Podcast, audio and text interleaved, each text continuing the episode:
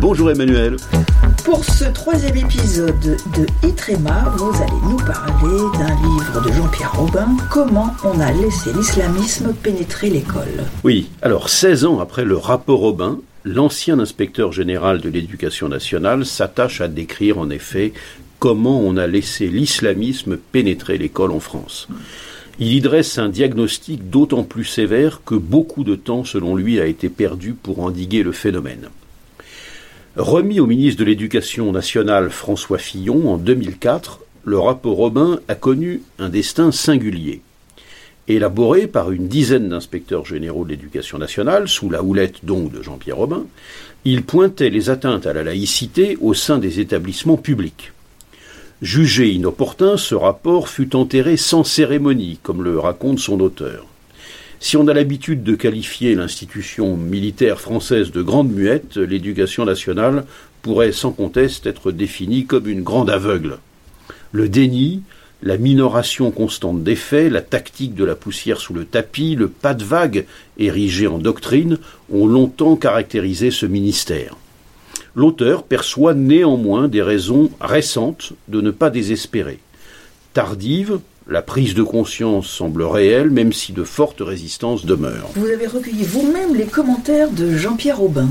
Oui, en effet. Alors, Jean-Pierre Aubin me dit la chose suivante. Je, ouvre les guillemets. Le constat que je dresse face à cette situation, qui a bien sûr considérablement empiré depuis 2004, c'est que les textes législatifs et réglementaires actuels sont sans doute suffisants ce qui manque, c'est la volonté de les appliquer. Il ne faudrait aucune complaisance. Force est de constater qu'il y a du mieux depuis quelques années en termes de réponse.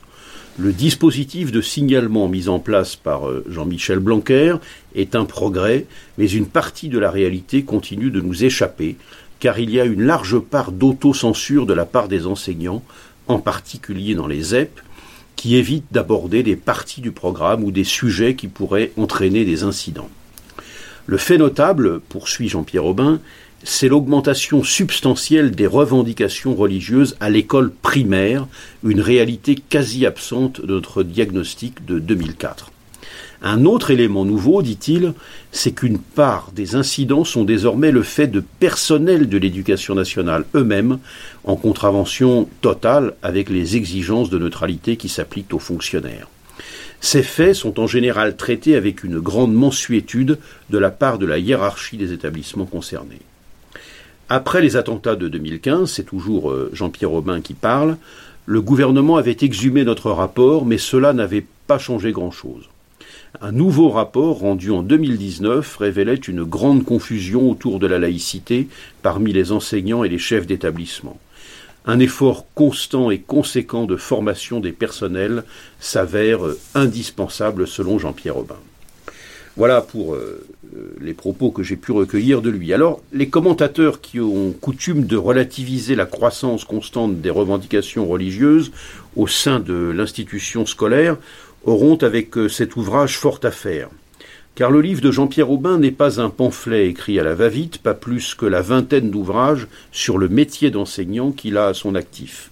Il énonce des faits, détaille des situations, pointe des évolutions. Et réfuter ces arguments nécessiterait de déployer une même exigence scientifique que celle de l'auteur qui est ingénieur en mécanique des solides. Alors au-delà de ces descriptions, Jean-Pierre Robin s'attache aussi à exposer le contexte politique, géopolitique et social dans lequel l'islamisme a pénétré l'école et continue de s'y développer parfois sans entrave. Il livre aussi quelques pistes pour inverser la tendance. Voilà pour ce livre de Jean-Pierre Robin, donc Comment on a laissé l'islamisme pénétrer l'école aux éditions Hermann, paru il y a quelques semaines, 168 pages, 18 euros. Merci Philippe pour cette troisième chronique de Itrema. Retrouvez les chroniques de Philippe Foussier dans Itrema sur ufal.org, ufal.org. À bientôt pour une nouvelle recension orale. À bientôt Emmanuel.